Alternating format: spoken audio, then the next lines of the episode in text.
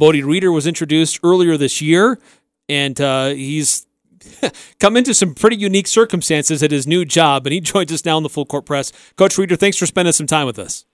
Thank you so much for having me. Uh, I guess first of all, um, before we get into all this, like what's happening now in the midst of all this craziness and how you're keeping yourself busy, let's let's take a step back a little bit about you coming to Utah State. Uh, in uh, there was uh, some changes with offensive coordinators, um, and there, there's a position that was open. What was it that first attracted you to Utah State, and how did that process work to get the ball rolling to get you here?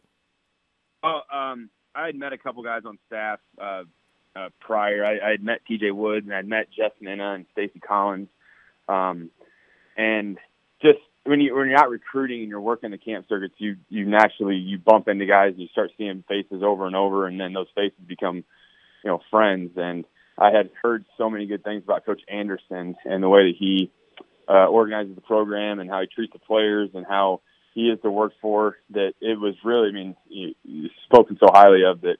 It was uh, a great opportunity for me to come see what, what it was all about. And, um, it's it's very conducive to a family environment, and obviously the valley is a family type atmosphere, and and I have a young family, and uh, it was it was a good fit for us. Uh, for you, coach, what is this uh, whole little break uh, with no spring ball and, and, all such? What have you been able to do to stay busy? Well, um, so it's, it's obviously challenging and staying busy. Like I understand that, uh, you know, people are wondering what the heck we're doing right now, but it's actually very hectic because we we do care for these young men and they're everywhere right now. Normally you can kind of keep them underneath your thumb and you're meeting with them every day, but now uh, you know I have four quarterbacks right now in four states, and you know uh, yes there's no class in class classes, but school's not closed. Like those those kids are still doing their online work, so we're still seeing them through the semester uh, academically, making sure that they're making a progress towards their degree and staying um, in the confines of being eligible for when this thing does open back up. Uh, we've designed workouts for the players to do um, daily with Coach Hicks, our strength and conditioning coordinator. So running and lifting, and some of the guys don't have access to weight, so we've had to modify those uh, those workouts to be body weight, or some guys have just limited weight sets that maybe home that mom and dad have. So we've modified weights to um, kind of be conducive to all the different scenarios that a kid may have at home. And then finally, we're we're trying to do, uh, and I think it's been pretty good. We're doing remote and uh, Zoom meetings for our position meetings, so the kids are getting some some workouts, they're getting academics, and they're getting football every day. This this is. Uh these are unprecedented times. We're all kind of wading through, not understanding where what the next day is going to look like. But besides dealing with the players that you have now on rosters, mm-hmm. there's an aspect of what coaches need to be doing this time of year with recruiting as well. So what? Sure. What's that process like? Well, um, I can only speak to the eyes of the quarterback coaches. That's the only thing I've ever coached, and this is very, very unusual because 99% of the coach, uh, quarterback coaches, whether it be myself or Coach Sanford or Coach Yost, they're going to tell you that they have to see a kid throw live before they offer them and that's not going to happen this year. That's what's really, really unique. So right now we're just pouring over as much video and huddle film as, as, we can of these kids and calling the co- high school coaches and, and trying to get as much background and, and as much as we possibly can without getting into the school. That's the, that's the neat thing about spring recruiting in May is you're going to the school and it's not as, as crunch time as it is in December and January. So you have a little more time to spend in the schools and, and chat and get to know the, the coaches and find out about the kids. But now, uh, obviously, with that being eliminated, it's all going to be done over video and, and over the phone. So uh, the offensive staff right now are trying to trying to get ahead in recruiting. So every day we're picking out a different position group, uh, whether it be offensive line or tight ends or running backs or wide receivers or quarterbacks, and that whole day is designated recruiting wise to that position. So uh, it gives us time, right? So we're trying to make the most of it. You talked about the four quarterbacks in four different states right now, but when you got to look at these quarterbacks, Henry, Andrew, uh, and, and, Cooper as well, and then who's your fourth guy from Nevada? I forget who his name is. Uh, Josh Calvin from uh, Southern California. California, oh, yeah, excuse me. I apologize. Uh, what what is what has stood out to you about the four kids, and how close is this competition? Well, um, I think it's gonna be. I think it's gonna be close. I do. Uh, Henry Colombi, obviously is he's the more seasoned guy, and I was really really impressed with how well and how fast he was able to pick up the changes in the scheme and the the terminology.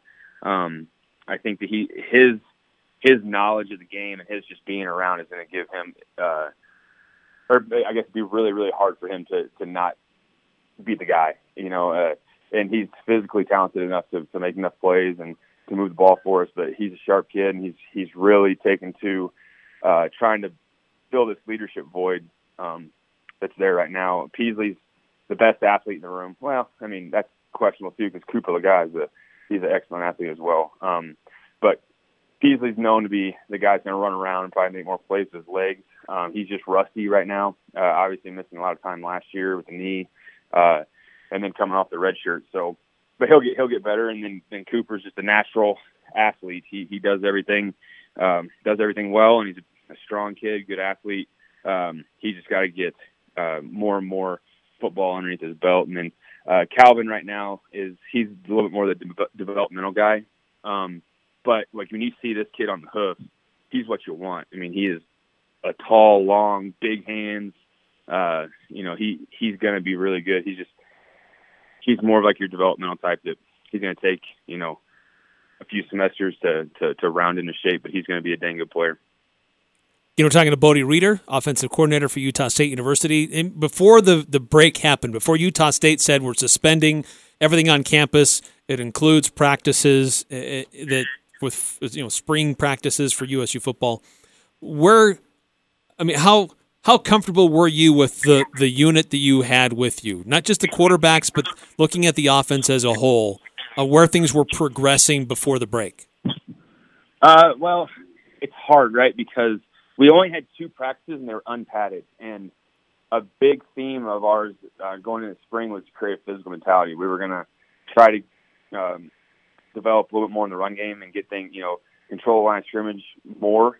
Uh, so that's hard to tell for me right now. Um, but what I can speak on is their ability to pick up everything new that I was throwing at them was really impressive. Like that's not going to be an issue with these guys. They're really smart. They've been really, really well coached.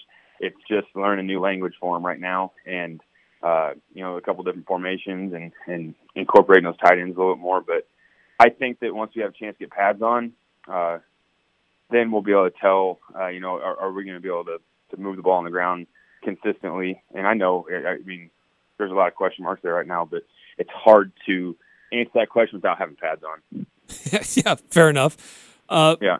But philosophically, I mean, do you you come into a situation that you know, is uh, a couple years removed from perhaps one of the best offenses Utah State has seen, um, but there's some changeover, players leave, staff changes.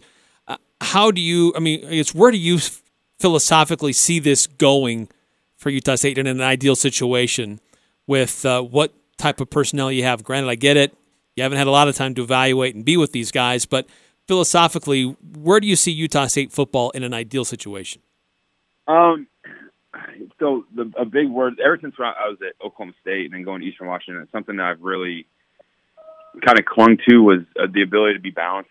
And I don't necessarily think that balance means you have to run it 50% of the time and pass it 50% of the time. But what I think that means is you have to be able to spread the ball to different players. And I don't think, um, and just speaking candidly, I don't, I don't think there's a first team All American out there right now. But I think there's a lot of really good Mountain West players and guys that are going to be effective and guys that need the ball in their hands. So instead of trying to, you know, force it down one guy's throat, what I, what I think we can do is is allow several different guys to touch the ball. And I think that we have we're going to have some backs in the backfield that are uh, going to be you know very good players and dynamic. I think that our tight end room is that might be our best room along with the offensive line. Carson Terrell and Logan Lee and Mo Manu and and uh, you know the Bowman kid. Those guys are all really good players. And you know Bryce Mortensen, people are going to be really really happy with what he's doing. He's just gets better every day uh, I think that they are going to give us some versatility and allow us to do a lot of different things with our personnel and formations that can cause people problems in, in defending gaps and allow us to run the ball and then go to play action games. So to me, I think in a perfect world, we're balanced and, and what I mean is allowing those different guys to touch the ball and, and being able to run it and throw it and, uh, go fast and at the same time be able to, to control the clock when when we need to. What's your time with Coach Anderson been like? He's awesome. He's uh, he's professional. Um, he treats everybody with respect and and treats them like a man. He is uh, he's he's a he's a wonderful guy. What I really admire most about him is how he treats players. He's he's great with them. He was quoted in another publication uh, today, if I'm not mistaken, saying that if if they're not able to have the the players on campus by June one, then we may have to start thinking about delaying the season. Well, what? How much time do you need with a team before uh, it, it, you put them in a situation yeah. where if you rush it, you put them into harm's way because of potential injury? In my opinion, it's not so much the time that I need with them; it's the time that the strength conditioning staff needs with them because it's such a violent game, and now everyone is so heightened uh, awareness in the last few years with player safety for for good reason. In my opinion, you need eight weeks with those kids because to build their bodies, both you know, with muscle mass to get them in a position where they can they can withstand a season, and then also in their conditioning and and their long muscle training of because you think about if, if these kids came back on June 1st and you tried to run them in the ground, you'd have a hundred hamstring injuries, right? Because they're as much as you want to believe that they're doing everything possible to be in shape, it's just not the same as being here and being under our eyes all the time. I think you need eight weeks with them to get them to a point where they could they could hold up during a season. Okay, off off field, out outside of coaching. Let's let's relax here. Let your hair down just a bit with the lack of hair you have. But uh, that's a good one. what uh, what about Cache Valley do you like? I mean, have you tried the Aggie ice cream? Have you tried the local restaurants? What what are you liking so oh, far? Oh yeah, yeah, yeah. So uh, my wife and I, uh, we we love trying different places to eat. So right now we've been uh, doing, doing different carryouts or, or, or deliveries. So like last night we had Roma's and that was awesome. Loved it. Uh, when we were in the West the first time uh, out in Washington, we really fell in love with the West and like just looking around it. That's it's unbelievable. It's a place that I can see why people fall in love. I mean, it's a lot different in Champaign, Illinois now. That's where I'm from. Like there's a lot of cornfields and a lot of flat country. yeah, and uh, and my wife's from Minneapolis, Minnesota, and that's a different type of cold. Like oh, different, wow. different cold. So uh, I think that you know it, it's just first a number one. Everyone says that it's a family-oriented community, and yeah, yeah, I get it. But then you move into like the neighborhood that we're in, and you see the the families walking around with little kids and people bringing over cookies to welcome you into the neighborhood, and that it's it's real people who care about kids, that care about families, and I think that that's unique. You are talking to Bodie Reeder. He's the new offensive coordinator for Utah State University. When was it that uh, that initially got you interested in being a coach? Well, um, you know, I always had a really good time playing, and I had a I was an average player, but I had a really good experience, and I thought my coaches had a big impact on my life.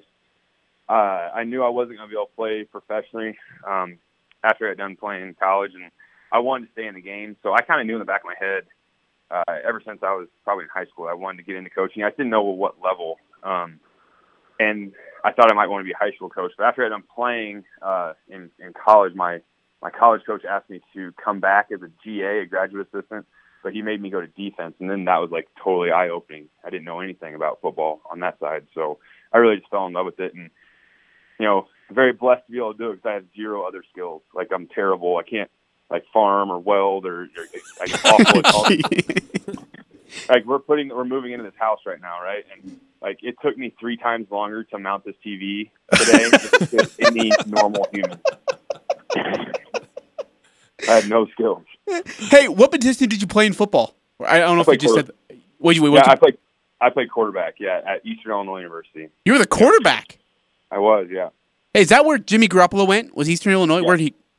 Yeah, I hosted Jimmy on his visit. Yep. No kidding. Yeah, so I'm in, I'm in between Tony Romo and Jimmy Garoppolo there. Dude, that's uh, that's a man. You've had a really tough life. Like you you're not good at anything. Yeah, I mean, you're sitting between two, well, two, I guess, decent quarterbacks. What was it like Yeah. uh, spending time with Jimmy G? If I may ask.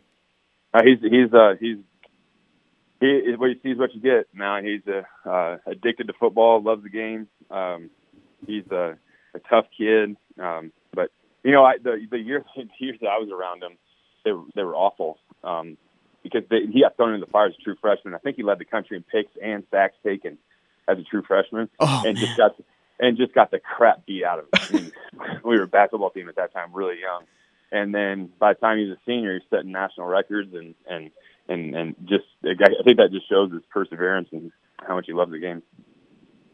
Coach, uh, you, you talked earlier when we first had you here in the first part of your segment, talking about how you guys are busy, even though you can't have practices and you can't be really meeting with a lot of these players. There's still a lot of activity that's going on. How much game film have you digested looking ahead at teams like Washington State or other Mountain West opponents? Uh, so what we did um, when this whole thing started up, uh, kind of we kind of forecasted that we were going to get you know locked out and not be able to get into practice. We had our our staff break down four games for for the upcoming season. So uh, you know we picked out four opponents and and we're we're starting to game plan. So those cut ups are done. Um, with the technology now, all all of our coaches have the ability to access that video at home with the the surfaces that were provided through the university. So we're able to game plan and and, uh, and we're going to get a leg up on Washington State to begin with, and that's obviously going to be Wyoming's defense from last year with their with their uh, their defense coordinator hopping over there. So that's something you can do. You can get it. You can j- get a jump up on on those guys. Uh, Coach, you looking forward to uh, September 3rd this fall? It's Washington State at your house on a Thursday night? Oh yeah, I mean, I cannot wait. Oh yeah, yeah, yeah, yeah. That's what I mean. That's the fun part, right? Like you you put in all the grind and all the hours, and then you tee it up, and then let it rip, and then th- at that point, it's just you get a chance to watch those guys play because the hay's in the barn. Hey, what's uh, the relationship with the rest of that uh, coaching staff? Um, we with the offensive side of things, as you've kind of been brought in. A lot of those other guys were already there before, but what, what's that been like so far, meshing together with the guys that are there? It's been good. I mean, they're all uh, solid theater people. Um, I'm a younger guy, and and I've been lucky in my career to be a coordinator uh, for several years now. So I've always been the youngest one, and I've always been the, the coordinator. So this is not a unique thing for me, but it's really. It's it's neat to have a guy like T.J. Woods in the room who has been around with Coach A and and, and coached some great places, and he's. I've learned a lot from him. Learned a lot from Coach uh, Dave Schramm, who who's obviously coached a lot lot longer than me and, and given me great advice. And Coach Phillips is is tremendous to to be around and, and learn some of the passing game that you know he's learned from his days at Houston and Baylor, and, and uh, you know it, it is really good. I, I'm not an ego guy. Um, I don't care uh, who gets the credit or, or I'll always take the blame, but I just want to I just want to win, and those guys know that.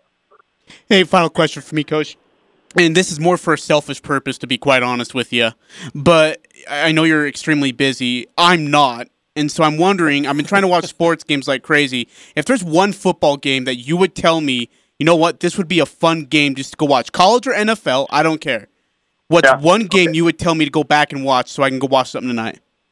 Uh, well, I'll give you two. Good. Okay.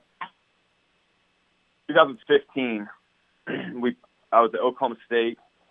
We played at Texas Tech. Texas Tech had a quarterback named Mahomes. Uh, our quarterback was a kid named Mason Rudolph. Oh, my heck. Two I've heard of those guys. Yeah. Um, we beat them 72 to 56. We were down by 18 points in the fourth quarter and came back and won. Oh, That's that's incredible. right. You got to watch that one. That one's incredible. Okay. So we had we had two quarterbacks both threw for over 200 yards. We had a receiver that went for like 300. Then Mahomes went off. He went crazy too. Uh, that was a good one. Um, That was 15, right? that was 15. Okay. Yeah, 16, 16 we beat them 50-49. They missed a PAT with three seconds left, and we beat them that way. um, and that was Mahomes against Rudolph again. Those those two games, that, that, those were uh, those were fun.